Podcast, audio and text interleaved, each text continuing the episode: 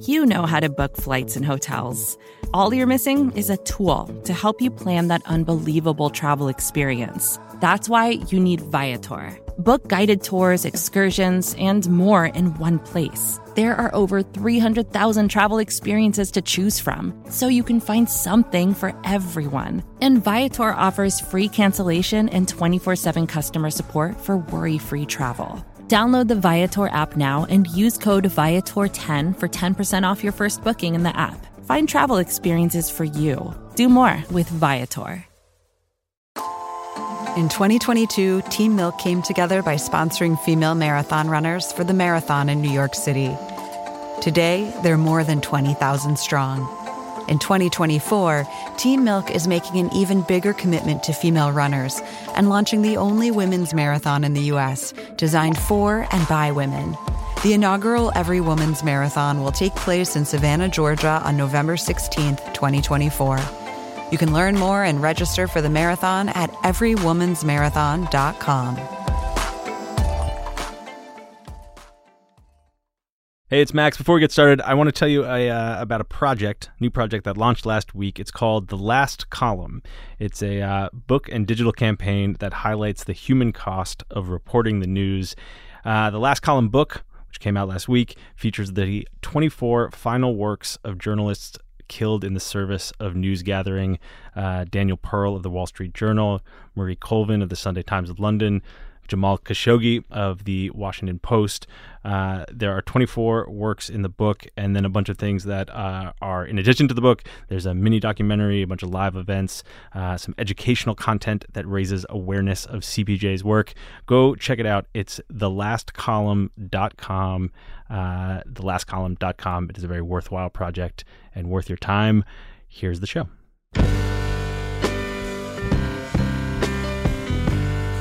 Hello, and welcome to the Longform Podcast. I am your co host, Evan Ratliff.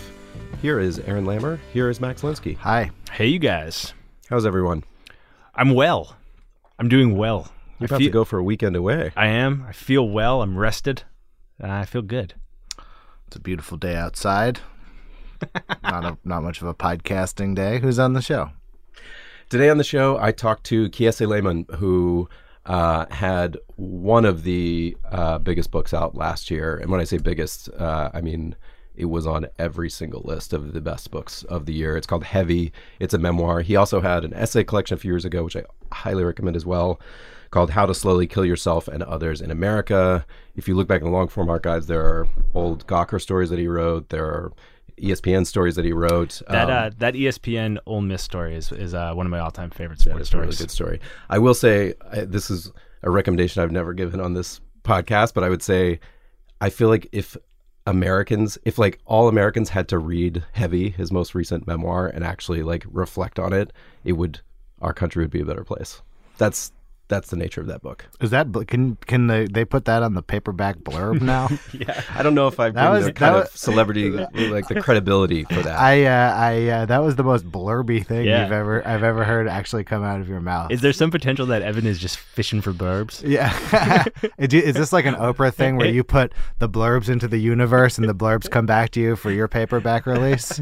Bob bobbing for blurbs.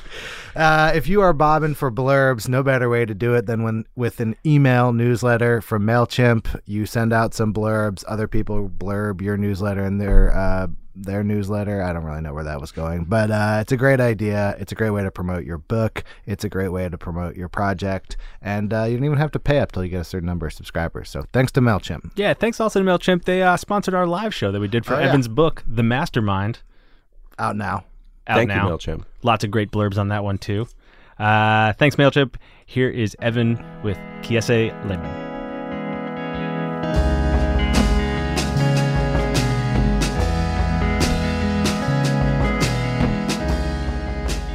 Kiese, welcome to Longform Podcast. Thanks. I'm happy to be here. Thanks for coming. All right. So I'm going to start this. I'm going to tell you a little story, Okay. which is that I've been reading and digesting a lot of your work. Uh-huh. As I was talking about before, I listened to Heavy, the audiobook, last year, and then you know reading old essays, reading Uh-huh. your other books, everything.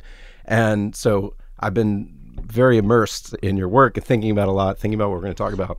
And I was taking my daughter to daycare this Mm-hmm. morning, walking down the street. I'm going to show you this. I walked by a lamppost. Right. Look at this. What the? It's a lamppost with a picture, your author photo, cut out and taped to the lamppost.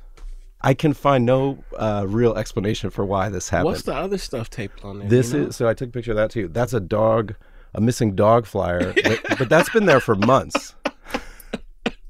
And someone attached this photo. Oh, Dude, that's crazy. It did get me thinking about. I mean, this book, Heavy, Wow. has like.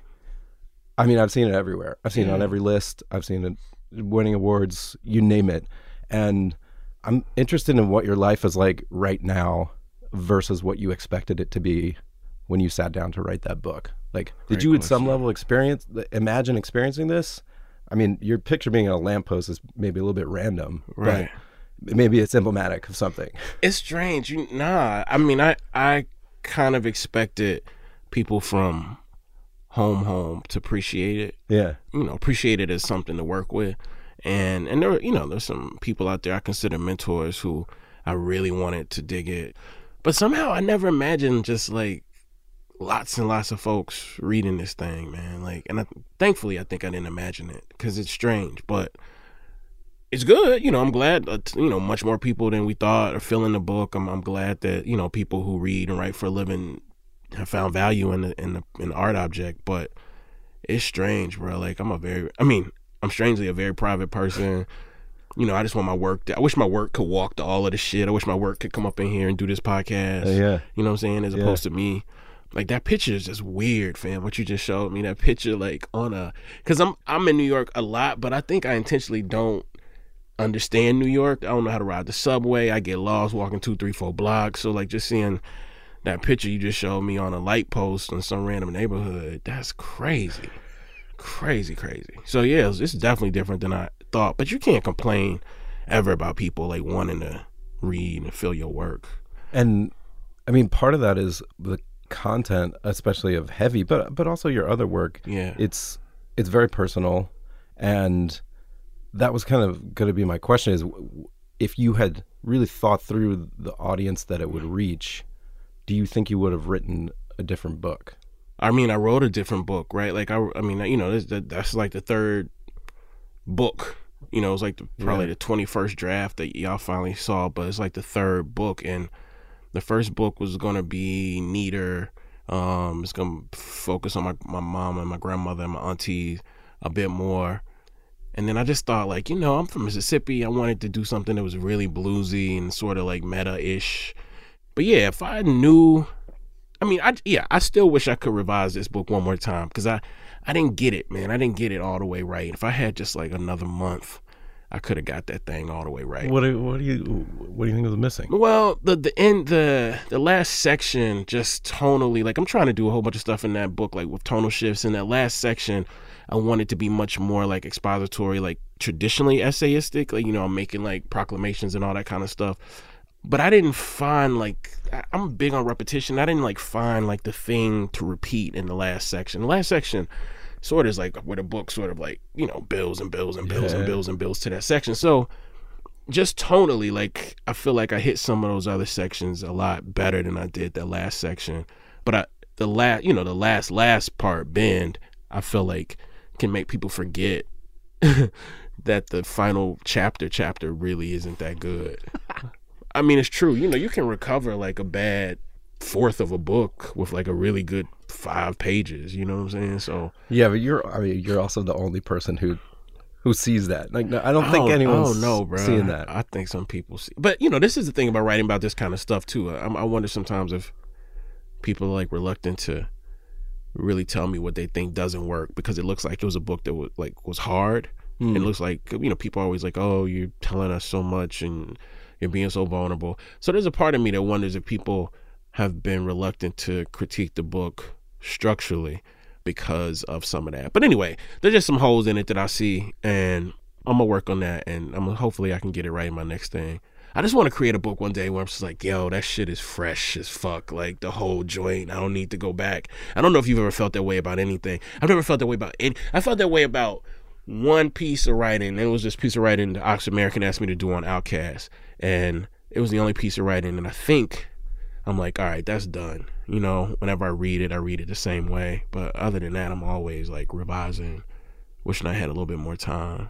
Well, that uh, that takes me back to the book itself and how you talk about revision. I mean, there's this theme of revision, Yeah. and you learning that from your mom at Right. this young age that that was a requirement in your household. That was it. Yeah. I mean, at least writerly revision and and I guess behavioral revision in a way, but but yeah, like the writerly revision. I mean, you know, she tried to teach me that for years, and when I finally got it, got it, it was just like I don't know. It's like it's like the first day you do a left hand layup if you play ball. Like that day, you just remember that day for your whole life. I just remember looking at some sentences, and then my mom had been telling me for years, you know, if you just rearrange the sentences using the same words, you get different meanings. Okay, okay, okay. And then um, one day I did it, and I was just like, oh shit, like my mama was right, and it just felt so cool, fam, to just like see the meaning of it change. But all of the words are coming from, you know, hopefully some sort of soulful place. But if you change like the construction, you change the way they land too, you know. So I just got like obsessed with thinking about the way words and sentences can be conveyed to like you know deflect or welcome or all of that kind of stuff But your but the the reason behind your mom sort of pushing you with language with revision was in some sense it was for protection. oh yeah yeah yeah in her mind she thought i'd be less likely to get um taken by white supremacy police vice lords folks you know these are gangs in jackson she thought all of that you know if i could be if i was really good at reading and writing and if i dressed really clean um she thought everything would be all right but i didn't ever understand why she believed that but uh I get it. I get why she believed it now. At the time, it didn't make much sense. Still didn't make much sense, but I still understand why she needs to believe that as a mother of a child. You know what I'm saying? I don't have kids, but shit, if I had kids, I'm gonna try to convince myself via them that you know doing this will keep you safe, even though I have to know. I don't know if anything can really keep you safe, safe in this Yeah. culture. So when you you I mean the book walks I mean it's memoir basically, but it's there's so many layers to it and so many aspects that I'm sure you've been asked about, mm-hmm. you know, a lot of times, but in terms of structurally the approach of it, it's written it's not a letter, but it's written addressed to Yeah, to your mother. And so Right. as I said before we started, I'm like wary of asking you things you've been asked a lot of times, but I'm interested in that structural choice and, Right. and at what point in the process you hit on that as the answer. Yeah. So I written this first draft of this book, which was, again, pretty much riding my mother and my grandmother's voice through their experiences with food and weight and sexual violence. And, you know, for understandable reasons, they weren't telling the truth in our interviews and conversations. But, you know, I'm a writer, so, like, you know, people's lives are sometimes much more interesting than the truth. But in writing it, I still needed to show the reader that my parent and my grandparent were lying. And then I was just like, you know, okay, you can do that, but what you aren't doing is you aren't talking about what you've been through. You know, you're using your people's experiences as like almost a fucking safari. So then I was like, let me go back and try to redo this book. So then I wrote one section to my mom, one section to my grandma, one section to an imaginary daughter, and one section to an ex partner. And of all of those sections, the section that was by far the richest and the hardest to write was a section to my mom, just because she taught me to write. She taught me how to protect myself. She taught me how to revise. And we just had the most amount of secrets and like the degree of difficulty in those secrets was just like high. So at that point, I was like, I want to write a book to my mama. And I was really important for me that it wasn't a letter. You know, I, I like the epistolary form a lot, but I think I wanted to push people to think about what it means to not read this as a letter written to somebody like dear mama and you know sincerely say or anything like that. Like I wanted my mama and I, was, I wanted our relationship to actually be the center of this book. So at different times, you know, I'm I'm the I, but the you and that space between the I and the you to me is the book, and and I felt like I could do that more if it wasn't like a traditional uh, epistolary form. Like I just feel like I could do it better if it was just like there's a you in, implied here, and this you is the center. This you is actually why I write. This you is why I lie and how I lie.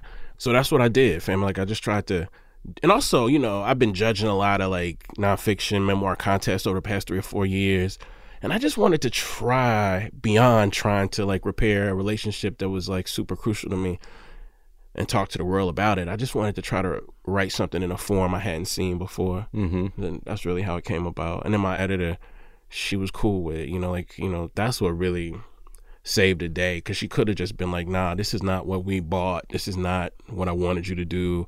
I don't know if people are going to react to this. This is very strange. And she said the opposite. You know, she was like, oh, wow, okay. Um, just keep going. just keep going. Just keep going. Keep going. And, What had they bought? What did they buy? Like what? What was They bought uh, they bought a weight. I mean, they bought a weight loss book. It was called 309 Fat Black Memoir. Like I was supposed to be losing 150 pounds while talking to my mom and my grandmom about their relationships with weight. So, I mean, it was an unhealthy book in the first place. I was gonna lose 150 pounds in like a fucking, I think like eight months or something, and it was gonna be a fail weight loss book. That I knew that from the jump, and I thought that could be interesting. But you know, I was trying to write that book I thought people would like, as opposed to trying to write the book that I thought would like save my life and save my family and connect soulfully to a lot of people who I was afraid to connect soulfully to. I think that book would have sold actually a lot, but no, nothing would have been discovered in that shit. Nothing would have been, you know, it would have been safe. Well, so much of the, I mean, there's so many aspects of the book, you know, reckoning with different Right. aspects of your life or Right. whether addiction or it's not really, whatever you want to call Mm-hmm. it, whether it's weight loss or gambling or, but weight loss is one of the things that you actually rec. It's sort Yeah. of ironic that you were going to write a weight loss book and then part of what's so compelling about the book you wrote is that it actually more directly addresses Yeah. why. Right, right. I mean, I was gonna have that. to do that in that book, but it would have lacked like just like a umph, like a soulfulness that I really wanted to get in there. You know, and that's the thing about for me writing to my mom is like when you really write to people close to you, that means you don't have to say certain things, and it means you do have to say a lot more than you would if you were writing to like a, a stranger. Mm. And so I just really wanted to talk to her about like yeah addiction you know weight loss weight gain addiction. I'll talk to her straight up about like gambling addiction which is you know really like not valuing the shit that you've earned and giving it all away so you can be in a much more precarious situation than you were in. Like i needed to talk to her about all of that but i was scared and she was scared and you know and i really needed to ask myself how all of the shit we've been going through connected us to the world because at our worst i felt like it made us feel like we were alone I think that's what happens to people when you in the in the depths of that shit. You feel like you're often super alone. So mm-hmm. that's the thing with so many people filling the book. I've just been, you know, sadly and amazingly like shocked that so many people are dealing with obviously like now like their own sorts of heaviness. You Yeah. know, even people who look super fit, like you know, want to talk to me about like their issues with weight and food and all of this stuff. So Is that burdensome? Does that does that become burdensome? Burdensome? That's a good question. Um, see, I want the answer to be no, but I think yeah, I think it's burdensome. It's a little burdensome, but I just feel like you know I'm in that place where where I'm from Mississippi. I'm you know one of the things we have is something called home training, meaning that like you know we're just nice, like kind, you know, but we're also kind of fucking evil as fuck if you cross us or we think you crossed us, which makes living down there interesting. I mean, you know, you know, because you're from Atlanta, but you know, like some part of me doesn't want to be like it's burdensome to go out and talk to people about a book. Like that's beyond first world problems. You know what I'm saying? That's like it's so burdensome that when I go outside, people want to talk to me about this art I fucking wrote. Oh, I don't want to be that dude. But right now, you know, my fucking body is tired as fuck. You know, I've been driving all these little towns in upstate New York and talking to people who assume they know me, which is wonderful. But yes, part of it is burdensome, but it's mostly wonderful. Yeah. Yeah, for sure. Well, let's talk a little bit about your first sort of experiences with sort of public writing because Okay. this incident at Millsaps College is one that comes up in the book and about you being a newspaper columnist. So, talk a little bit about what it was that you were writing that got you in trouble at that time Um, at that place. well, I was 18, then I turned 19, and I was writing lots of satire that was like critiquing neo Confederacy, traditional Old South stuff, KA fraternity, Kappa Sigs, just the traditional like super wealthy sort of like Greek life that was new to me. Yeah. Like, you know, I had never been around that kind of stuff. I mean, my parents went to Jackson State University, so they I was used to like black Greek life, but not like that very like white, literally like plantation type Greek life. And so I used my art to try to critique the influence that that Greek life had on my college, influence that Greek life had on like the way people contorted their bodies, influence that that Greek life had on you know what women primarily were experiencing in a lot of those houses, fraternity houses. But it was like it was satire. So like one, you know, I was playing with voice. So one of the piece I wrote that got me like in trouble was uh I was acting like, you know, says while perusing I remember the line now I'm not like a dickhead like this, but I remember like while perusing a quite engaging collection of layman's terms, I came across the word millsaps or something. And so then I defined millsaps by Laymon's terms who was, you know, me. Yeah. So I was like I was, you know, 18, 19, big headed, you know, but also just trying to play with form, dude, and, and critique what I saw as like an abuse of power that was institutionally sanctioned you know, my president of my college was not a great leader, but he also was a member of one of the fraternities I was critiquing. And so, you know, those fraternities at the time, like the money they gave to this college kept the college going. It wasn't gonna work out, bro. But I did not think I was gonna get kicked out of school for uh for what I got kicked out of school for. Yeah. You know, I knew I knew I was fighting, you know, I was in for a fight. But I was just like, we just gonna have to keep fighting. But you know, I forgot along the way. I was like, you know, like this is their school. Like you can't, you're not gonna win. You can't beat them at their school. They're gonna kick you out. And ultimately, then they found an, uh, another pretext. To, yeah, to do it. I it. took a end. book, took uh, Red Badge of Courage out of the library, and without checking it out, and brought it back, and they got me on tape. Said I stole a book, kicked me out of school. And what did you? So, I mean, there's. A, what did that tell you about using your writing to I take mean, on man, power? At that, that shit told me a lot of stuff. But one thing it told me was that white folks were really scared Mm. of like a 19 year old who didn't know what the fuck he was doing. Like that's what I thought was so crazy. I was like, yo, like I'm just trying some shit like in the newspaper right now. You know what I mean? I'm I'm experimenting like kids should at you know art at that age, and something I said made them feel. I mean. Yeah, I think they didn't like the fact that I was saying it because I think I went to a school. I know now I went to a school where, you know, if you were black and from Jackson or you were black, period, like you were supposed to just be happy to be there. You know what I'm saying? Just happy to be there, get your grades, play the fucking sport, you know, smile and shit, go to class. And, you know, I did all of that stuff, but I also wanted to use my art to kind of like critique the craziness that I was experiencing. And, um, I did that, you know. I mean, and the weird thing is, like, you know, had I not gotten kicked out of school, I regret a lot of that stuff. But you know, sometimes I wonder would I be here because that that stuff was very formative, and like it's something that I've revised often in my work, you know. So like, I wrote that essay, "How to Slowly Kill Yourself and Others in America," and then one of the things I didn't do in that essay was I didn't give the subjectivity of the character who was my partner much breath at all. Um, so I told a portion of the truth, but I also lied because I knew what she experienced. And then I was like, all right, you got to revise that. So when I wrote Heavy, I wanted our relationship to kind of be the center, not like the expulsion and not like the guns and all that kind of stuff. Because I already done that, you know?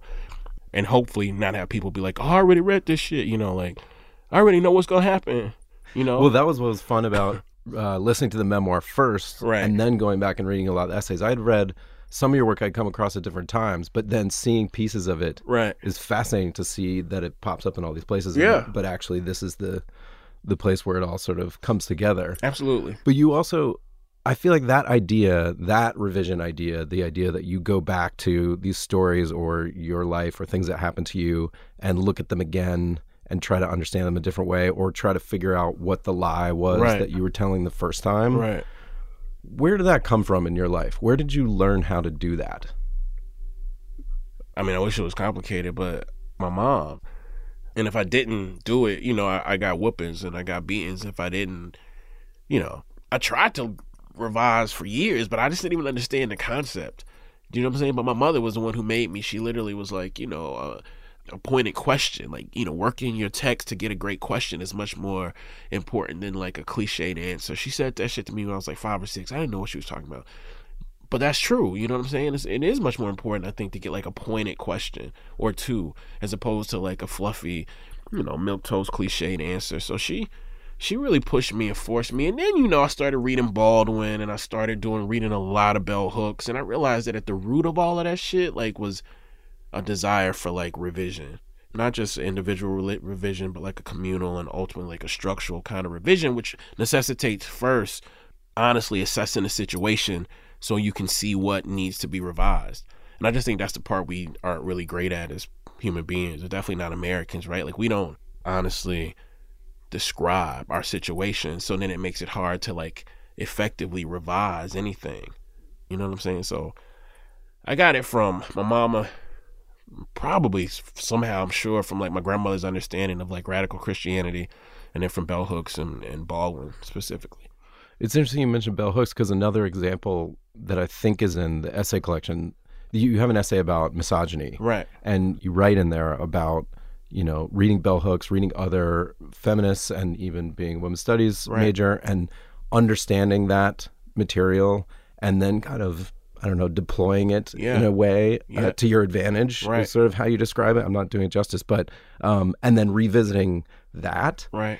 I'm interested in how you get below that first layer. I think a lot of people, myself included, get to that first part where they, they want to be able to tell everyone that they did something. right. That they know something, that they're aware of something. Yeah but how did you get to that second part where you say, actually, no, the only reason I was doing that was for my own advantage. I wasn't actually understanding. Yeah. I think it's tough because, I mean, the easy answer is that when your work is being looked at by, I think, the most important black feminists in the world, one, you can't pat yourself on the back for coming to easy conclusions because your people, your friends who are some of the most important black feminists in the world are gonna call you out. So I'm saying like one way actually like moved beyond just like congratulating myself for learning vocabulary was the fact that like black feminism and black feminist were not gonna have that shit, right? They weren't gonna be okay, great, you know what misogyny means, good for you. You know, so I think part of it is like centering the people who offer sometimes the most abrasive but also the most like really damning critiques of yourself like you got to put them at the center of your art like that means you can't hide from people who are gonna be like you know the practice of any sort of like feminist ideology is much more important than like you know the theory alone and the thing is just like race you know like knowing the theory can not just deflect but also can let people put their guard down and, and be like, oh, like, you know, he or she or they are one of the good ones, quote unquote. And I didn't realize it at the time, but it is definitely retrospectively, I was like, oh, the few women who actually did like me seemed to like me partially because I liked feminism or I knew the language of feminism. But, you know, once you go beyond knowing the language of feminism, the question still has to be like, how do you divest from investing like so fully in, in cis heteropatriarchy in every single thing in your life. And I feel like if you don't admit that you fail much more than you succeed, you're gonna fail and you're gonna hurt people. And I think most of us do that. And I failed and I hurt people, and some people hurt me. Um, but I really hurt people who I hurt a person who would never have hurt me. And I know part of it was because um, this person thought they were safe because of some of the language and shit I deployed and some of the, you know, clever phraseology and just like ethereal talk of like radical love, but it doesn't really have any legs in real life. Like, you know, great for me for I guess for uh, wanting to feel connected much more to you know what the role misogyny had in creating me, but you know, if you use that shit to harm people who are vulnerable, you're worse than somebody who didn't know it in the first place. I hmm. think. Well, do you ever think about this is uh, this is going to come out wrong because I'm not I'm not implying that this is your problem or your fault, but that there might be people that are now using your book in the same way, not the same specific way, right. but people using it as a as a shield in a way. I mean, you know, that's the thing about any question about people. The answer's got to be yes, because yeah. somebody out somebody, there, yeah. somebody out there, I'm sure, is using that book as a shield to give the impression that they've done some sort of emotional, cultural, social, political work. And you know, I don't want that to be the case. I want that to be a book that is really begging us to really consider the limits and lengths of like our ability to love. Like so I'm interested in all of the differences and people have but like I'm interested in like how we fail at loving the people we love and what that failure actually does to our body, to our body politic and that. And so but yeah, I'm sure people are using that book to like. I'm sure there's gonna be some dude using that book somewhere. You know, that's the thing about boys, bro. Like if if women just love pineapples, you know, like motherfuckers is gonna like become pineapple connoisseurs the next day, like to get closer to women. You know, so if I if there are any women out in the world who like heavy, it's gonna be a motherfucker using heavy to get closer to that woman for sure. At least one hundred. All right, so let's go back a little bit. So, because we were starting to just move through the, your early career a little bit. So you went to Millsaps, and then Yeah. that incident took place. You got kicked out. You ended up Jackson State for a little bit, and then you ended up at Oberlin. Oberlin, yeah. And so, at that point in your, were you interested in pursuing a life of academics and writing? Was that where you sort of dreamed you would end up at that stage? in Mm. So that that that this is in the mid '90s when like hip hop journalism was still a thing. So like my dream at that point, when I by the time I got to Oberlin, I didn't even dream about writing books. I just wanted to write for the source. I wanted to write for XXL, which came out a few years later. This guy who went to Oberlin, uh, Rob Marriott, uh, helped start XXL. This incredible writer at the time, William Upski, Wimsatt, Billy, was also writing for the source and stuff. So I just wanted to write. I just wanted to be a hip hop journalist, and and part of that was because uh, again, like um, this young brother named well, he was he was older than me, but he was named Charlie Braxton. He was from Jackson, and he was writing for the source, and he, you know, he was one of the first people to like you know review ATLiens, and he was one of the first people. You know, he stopped Reasonable Doubt from getting five mics, and because he thought it was, you know, sort of uncritically misogynist. And Charlie was somebody who I was like, oh, yo, we from down here can not only rap if we want to, but we can write about this for a living. So I just wanted to be a hip hop journalist. And then there was this dude named Calvin Hernton, who somebody had told me to go to Oberlin to study with, who was an amazing writer. And, um, and he encouraged me to apply to this thing called the Mellon um, Grant, which was for like undergraduate research. And so my mom was a professor, but for some reason I always just thought of her as a teacher, you know. And so I didn't even understand the difference. And so when I did that Mellon, I was like, yo, I want to be a teacher like my mom now. So I got to shadow some professors on college campuses, and I just got to really dig into Morrison a lot. And playing in the dark was out at that time, and I was like, I really want to be a teacher, and you know, who can maybe write books.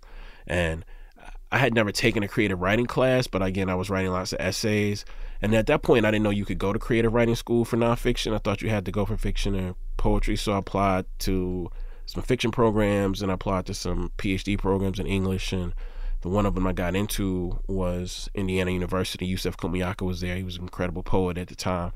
And they were the first ones who called me. So I was just like, okay, I'll come. And that was it but I still have never taken a creative writing class, even though I teach them. But I, I you know, that's another regret I had. Like I wish I would have taken creative writing at Oberlin. That would have helped. Definitely would have helped me a lot. That's, it seems like it worked out. Yeah, I mean, I think it could have worked out a little faster, bro. To tell you the truth, if I like if I had one or two classes, I think it would have helped a lot. So when you then you ended up at Vassar after that, teaching at Vassar After as a professor. yeah.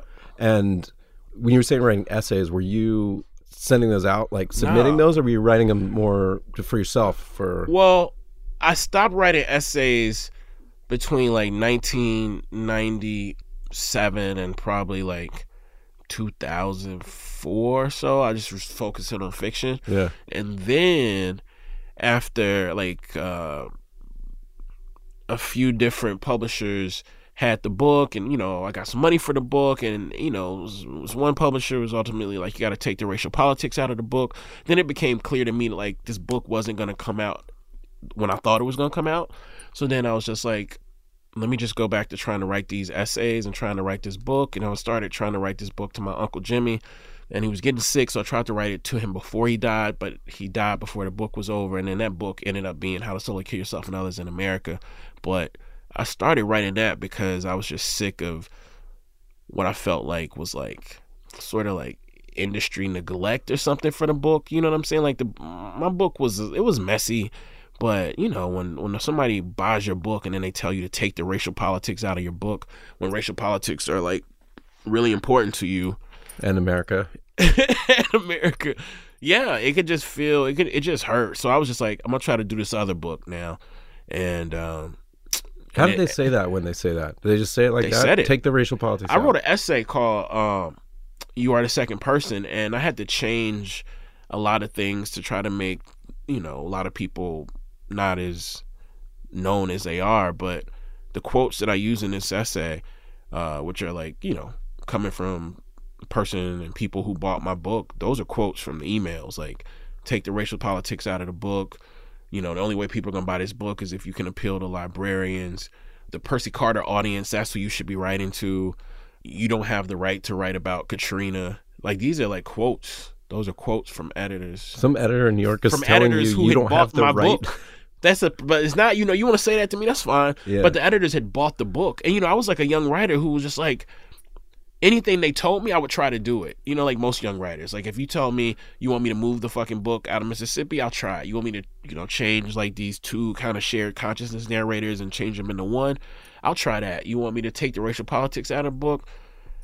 I actually might try that, but then when I think about it and wake up in the morning, I'm gonna have to be like, hell no, you know, and that's what happened. And um, so anyway, I ended up giving them the advance back, and I was just like, fuck it, I'm out here now. What am I gonna do? And um, luckily, you know, Jesmyn had just published Where the Line Bleeds a year earlier at Agate. So one of my friends was like, "You should just send it to Agate because if they got Jesmyn's work, they might get yours." And so I sent them three books, and they turned two of those books into Long Division, and one of those books they turned into um, the essay collection How to Slowly Kill Yourself. And, It's not uh, every day someone shows up with three books. I know. I sent that shit like Thursday night. I mean, I did that dude a favor though. I'm gonna say that shit loud now. It's the truth. But yeah, I sent it to him like Thursday night, and I think like Monday or Friday he was like, "Yeah, let's do it," but um, he wanted to do it a little differently. And you know, you sign with those little independent pressures. You know, you don't get much money for those. I think I got like four or five thousand dollars or something like that. But yeah, so that's all I got here. And then after that, you were selling essays and, and doing even Yeah. I don't know if you would call it reported stories, Yeah. but you were doing you did stories for ESPN Yeah. where you, about I love the one about the the kid who never who's trying to make it to the NBA, but he DeAndre, that's, that's one of my favorite pieces, man. That's one of my favorite pieces. there's Like, a I moment in there piece. where he says, "You think ESPN's going to run this because I didn't make it to the NBA?" Right. And you say, "Well, it's about dreams." Right. And it is. That's Yeah. what the story's about. He's like playing in Mongolia. Right. He was literally in Mongolia. Literally. But the crazy thing about that was like, man, you know, this dude, this was a kid when I met, when I first moved to Poughkeepsie, you know, I saw him grow up. I met him when he was 16. And by the time he goes to play professionally, I think he's like 24, 25, something like that. And we were friends, but he looked at me like I was, no matter what I was, no matter what conversations we had, like I was always the professor. So he assumed like professors also had like some sort of mobility that he didn't. And I did, right? Like when police stopped me and fuck with me, I could pull out a Vassar College ID, which one could argue could defend myself, help defend myself as opposed to being stopped and not having anything, right? But DeAndre, by the time DeAndre is like 28, I mean, he's been all over the world. And I remember, like, I literally had been, I didn't have a fucking passport. That's what was so crazy. Like, I'm a professor, you know, I'm, I'm balling and shit. Everybody, like, yo, the professor, blah, blah, blah. DeAndre would be like, man, I think I'm gonna go play in Mongolia. You been there? And I'd be like, motherfucker, I've been to Mexico. I've been to Canada. I got a passport to go to Puerto Rico. And then my friend was like, yo, Puerto Rico's a fucking, uh, what do you call it? like a territory. a territory because you don't need no passport. So then I didn't get a stamp, but then I went to Jamaica and got my first stamp. But anyway, I just thought, I mean, that story is interesting to me for lots of reasons, but one of them is like the way mobility works out in that piece, right? Like he's, this is a dude, you know, who doesn't have college education, but he's got like 50 fucking stamps. And I'm not saying that like stamps equate like, like should be lauded, but I think it's really interesting the way like this young man used basketball to see the world. And here I am as a writer who sees the world in a different way, but I didn't have the sort of mobility that he assumed I had. And I was embarrassed about that. Yeah, and he was viewed by some conventional measures as a failure. Yeah, but that's right. He was telling you, "No, Right. I'm doing He's it." like, I'm living my dream. You know, like, and that's, yeah, and that's the thing I think about a lot of times, like, particularly black boys in basketball. Like, we all had massive dreams about like wanting to be the best. And like, yeah, we need to talk about why some of us only dream that way.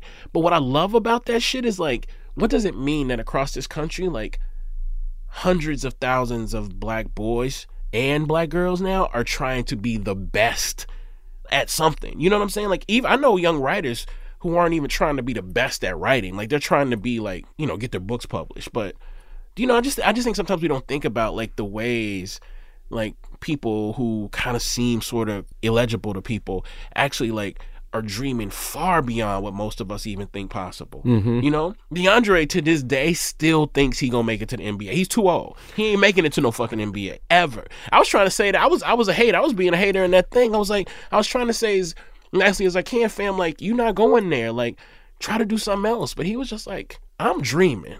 I'm doing what you know. You you in class teaching all these white kids every day, trying to encourage them to dream. Fuck, I'm dreaming. You know, so he was right, you know, and I think I was right. I do think you can have multiple dreams. I think you can dream twice. Yeah. Yeah.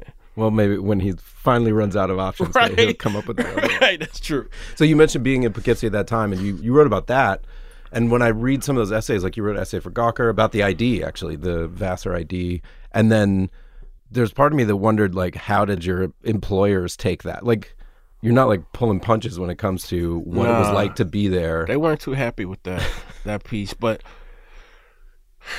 yeah, that was. I think I regret writing that piece, fam. Like, I just was. uh I was just in it deep with like the administration at that institution, and honestly, you know, I did a thing in Portland last year, so I, I, I tried some edibles, and the edibles have been helping me sleep whenever I'm in states where they're legal.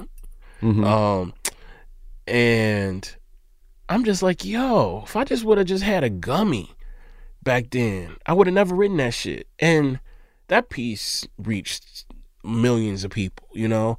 But and it was written out of something that needed to be written about. Like I wrote it because black little black boys had gone into the library at Vassar with backpacks and security got called and then security called police on these black boys and then the following day police officers went to the school of one of the black boys and told the black boy never to come back to Vassar. These are little fucking kids.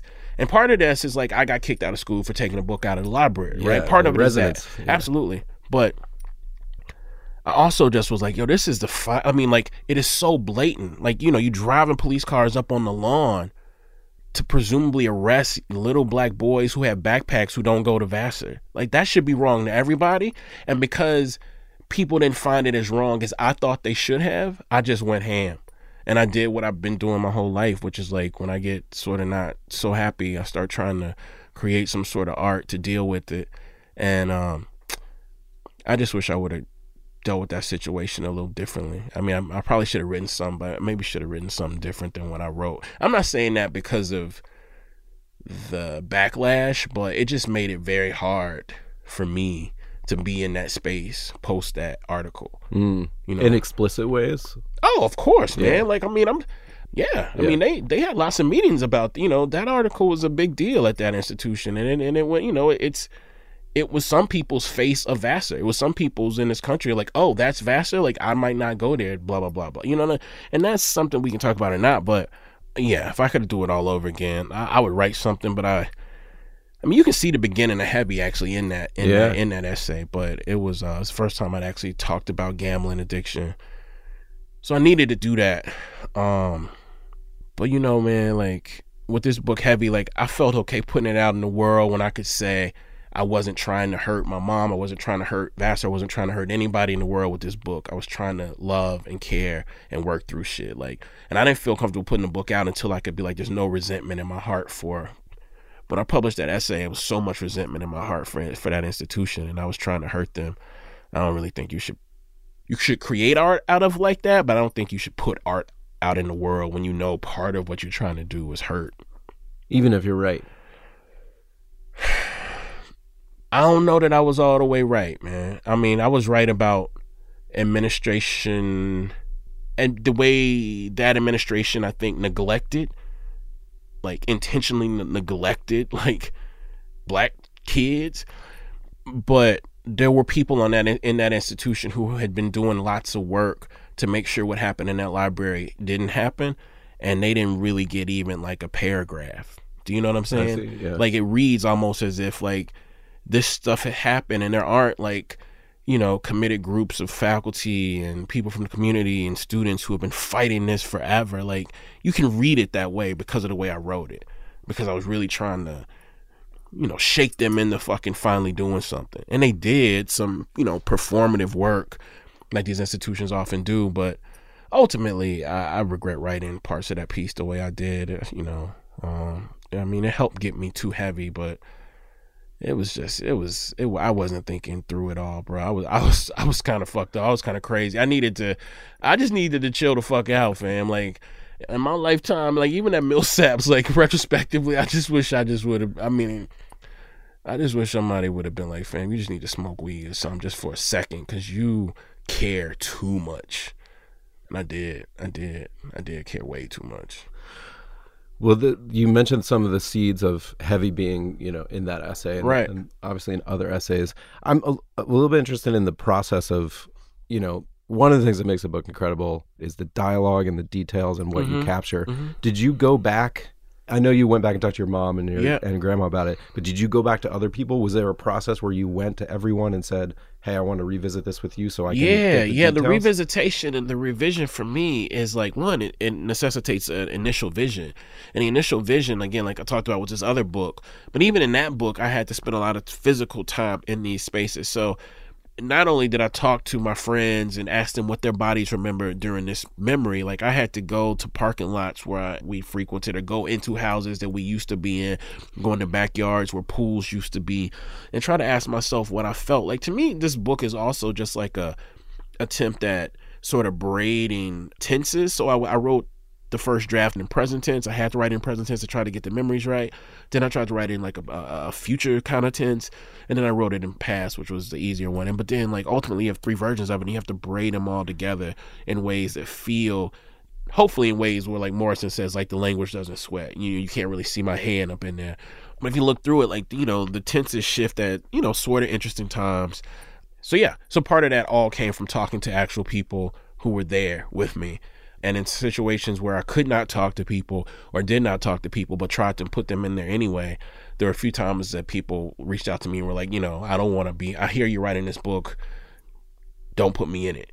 You know, you, you've done enough damage to me. Keep me out of the book. And And- did you did you heed that when they? Yes, They asked that? absolutely, absolutely, absolutely. And then thought a lot about why I thought the right thing to do before was to like put some of these folks in the book, right? Like, you know, you got to think real, real hard about that kind of stuff. So that doesn't mean everybody who is in the book is happy with how they're rendered. You know what I'm saying? But Mm-hmm. but most of the people that see themselves in the book, I think, see themselves, which is what our job should be. You have your mom's response Right. uh, on your website. Yeah, it was gonna be in the book, and then last second, um, my mom and editor and me, I, I we we all decided it didn't really belong there. Yeah. Yeah, Was there any point? I mean, you write about sexual violence. You write about things that are just they're not- they're not just personal. They're self-examining in this way. That were there points where you ever doubted putting that out in the world? yeah, yeah.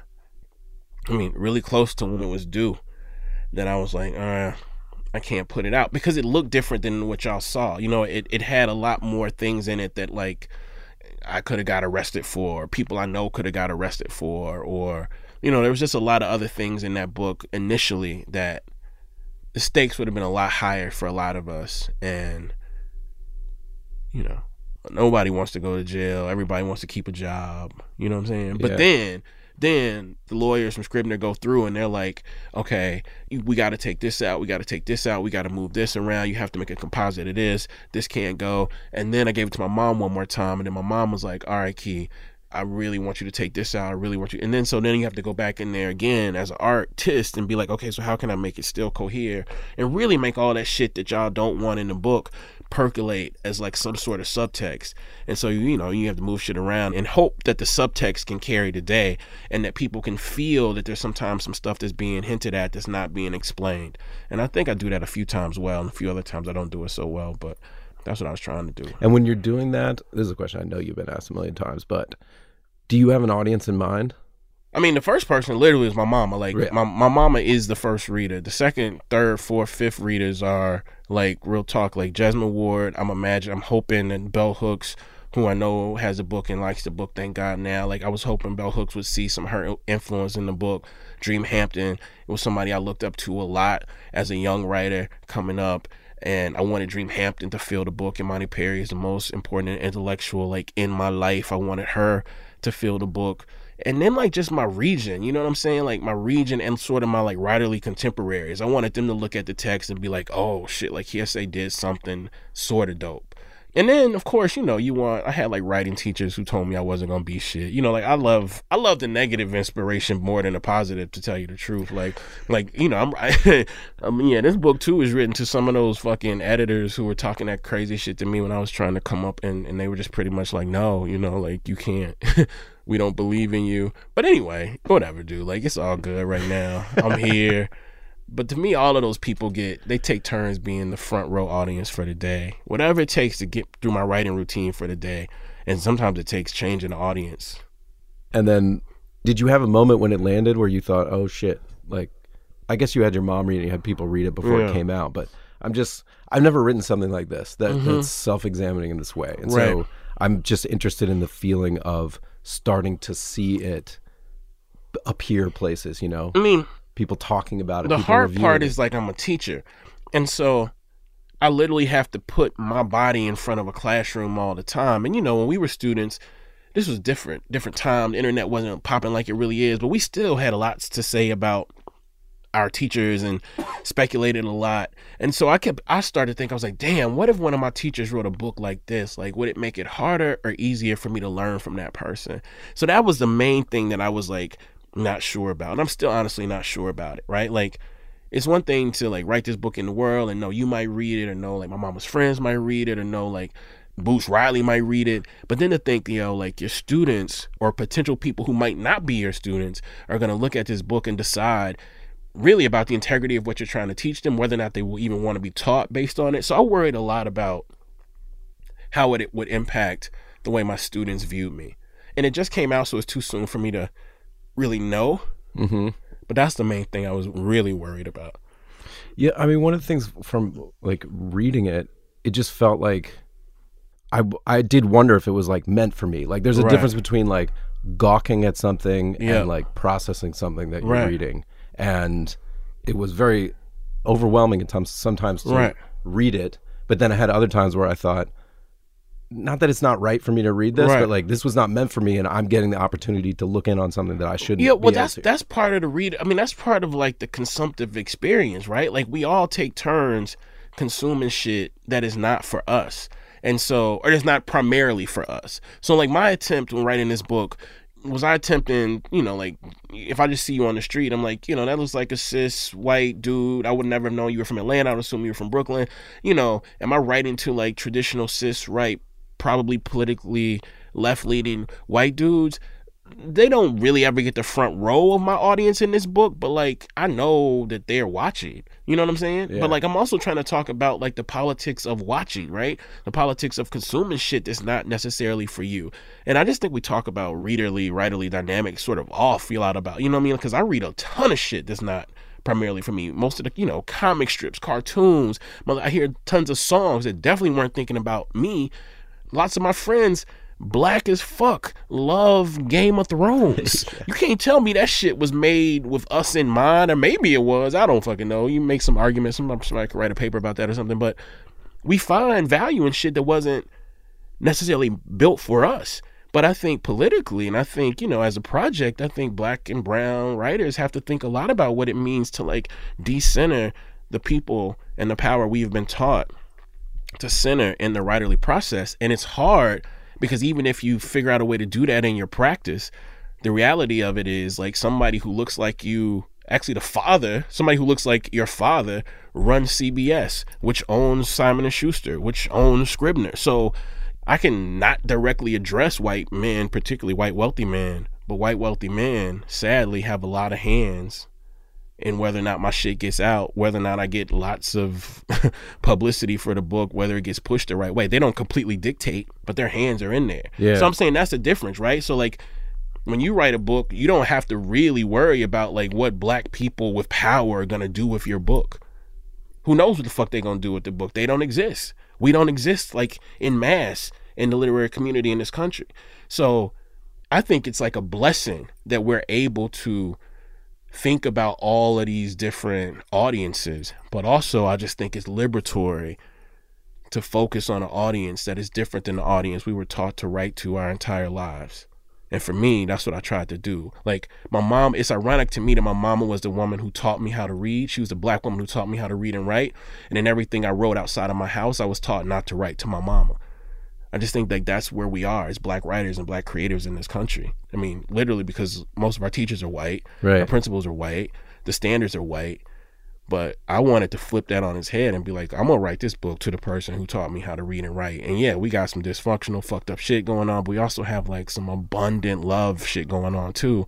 And just hope people can fall into it where they can.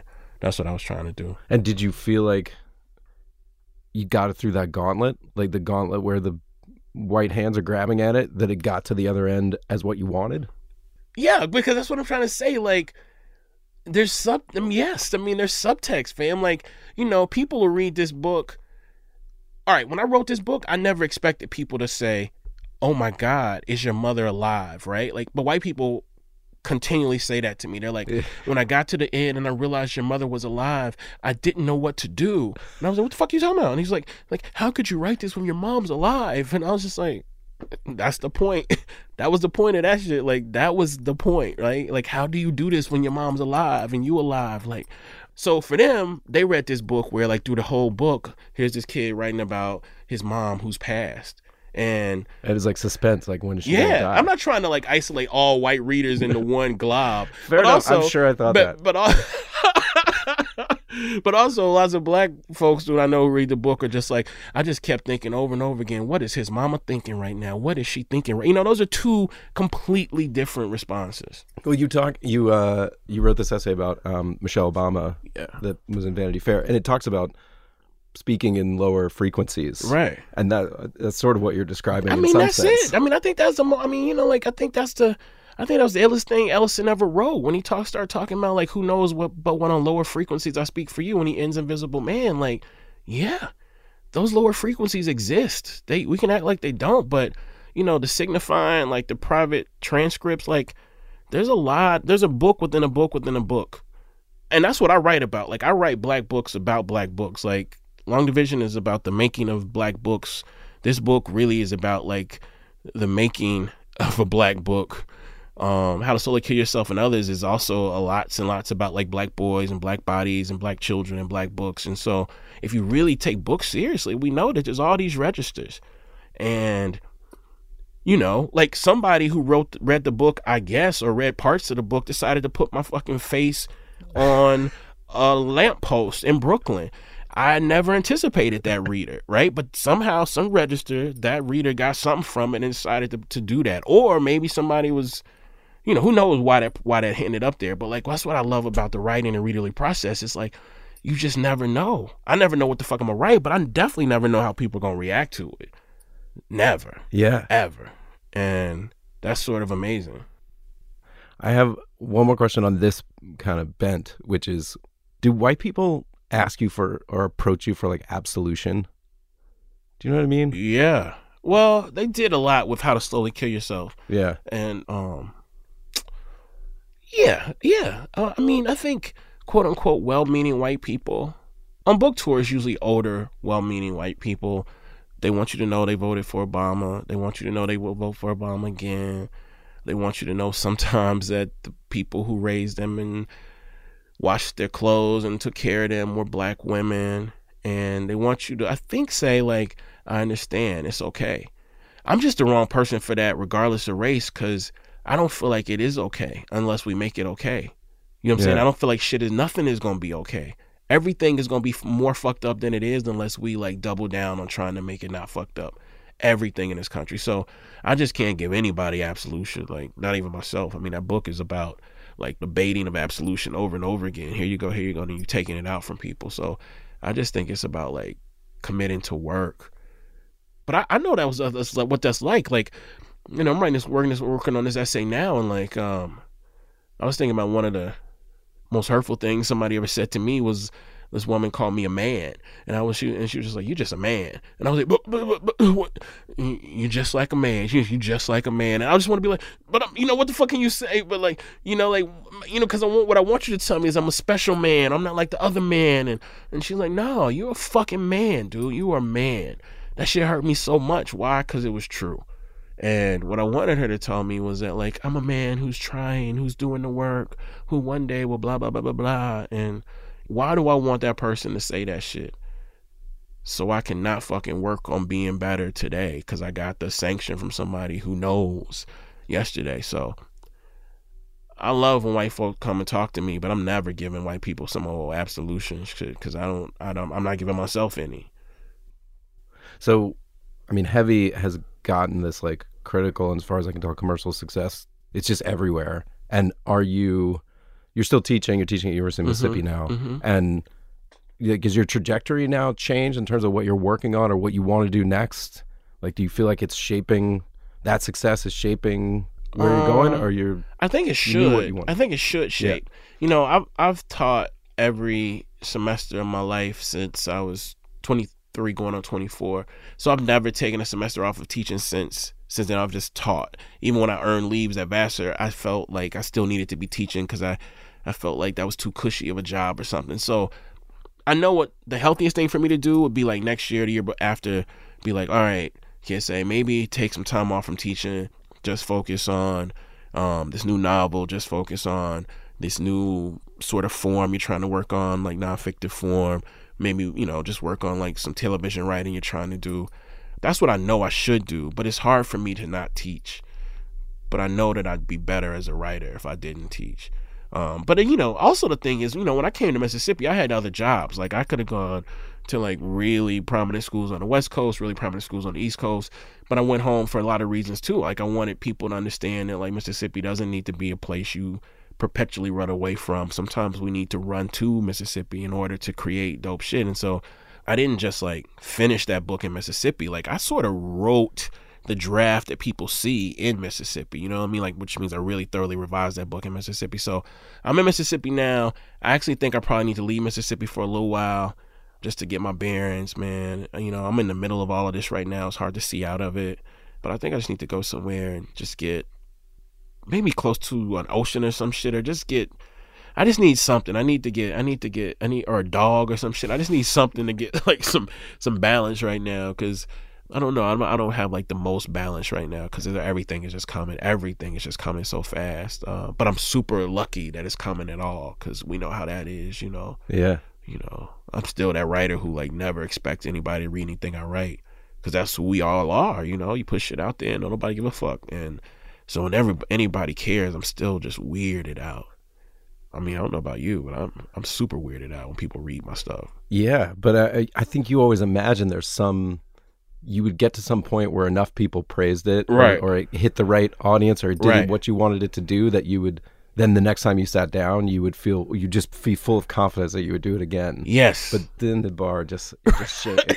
right, right. It's just moving around. It just keeps moving. Yeah, That's and there's right. a, you can always find some negative thing too. Like you, I'm really you believe that. that. your second to last chapter is not. Oh yeah, strong, which is. But that's good though because I can't fix it, but I can fix it in the next book. So that's that's what helps. That helps me to look at it and see the obvious failures in it. Well, I hope you'll come back again. Absolutely. I hope you'll next time you got something, anything, or if you're in town, just come by. Thank y'all for. I could talk all day. Thank y'all for um, taking work so seriously and talking about like, uh, like the creases in it that most people just don't see or find value in. I appreciate that. Lucky to have you on. The book is amazing. Thank you so all much. Right, thanks. Appreciate it.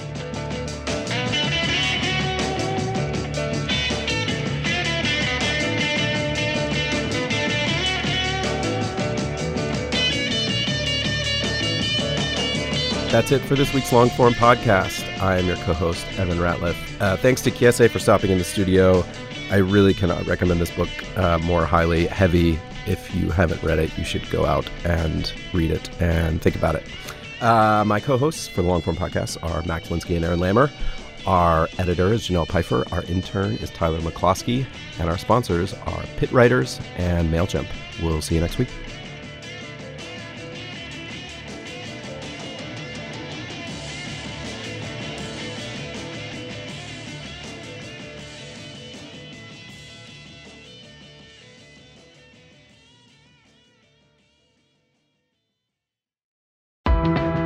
Run? Why does anyone? I always thought that runners loved running, and that's not the case. Most runners hate running, but they choose to do it. In the new docu-series Running Sucks, brought to you by Team Milk, Abby Ayers learns why women runners everywhere are driven to go the distance. It really is about taking my power back and proving myself wrong. Team Milk is about fueling women's performance and helping them along their marathon journeys. You can sign up now for the inaugural Every Woman's Marathon taking place in Savannah, Georgia on November 16th, 2024. Learn more and register at everywomansmarathon.com.